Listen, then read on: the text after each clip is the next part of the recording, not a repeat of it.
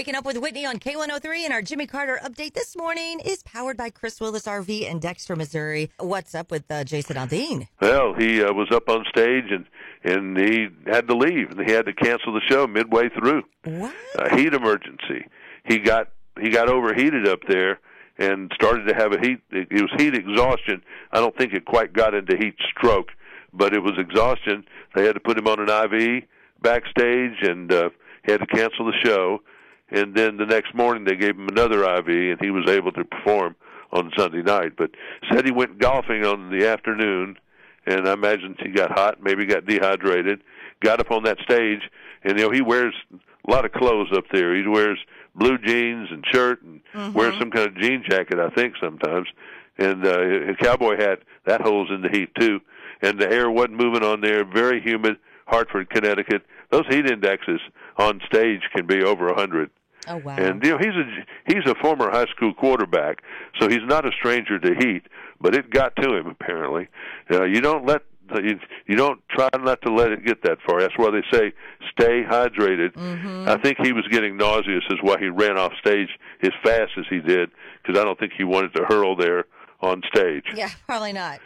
So I think that was getting ready to happen. So uh, he seems to be okay now, but um, I'm surprised it doesn't happen to more of our artists, really. Carly Pearce, she has never fallen on stage until this weekend. No. You know, she wears these little short, whatever she wears, and got five feet of legs, and she's in boots, and she's running out there, and she hits a slick spot, and that those legs go up in the air, and she Oh. lands on her butt. I mean, firmly on her butt.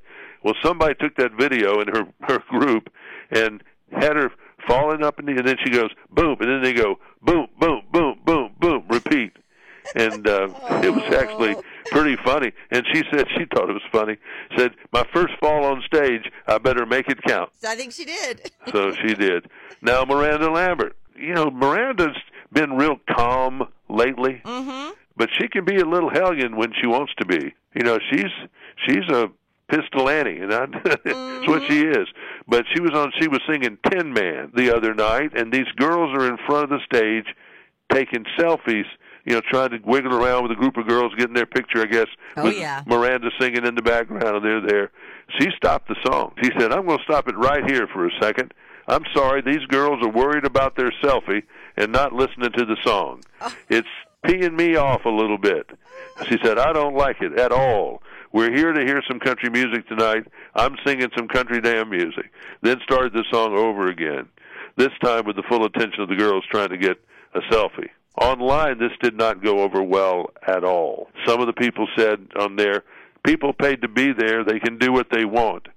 I'm afraid I disagree with that comment. Mm-hmm. How much did they pay to stand right there by the stage? They can do whatever the hell they want. No, they can't. Right. The, the way I would uh, walk out of the concert, that'd certainly be your right to do.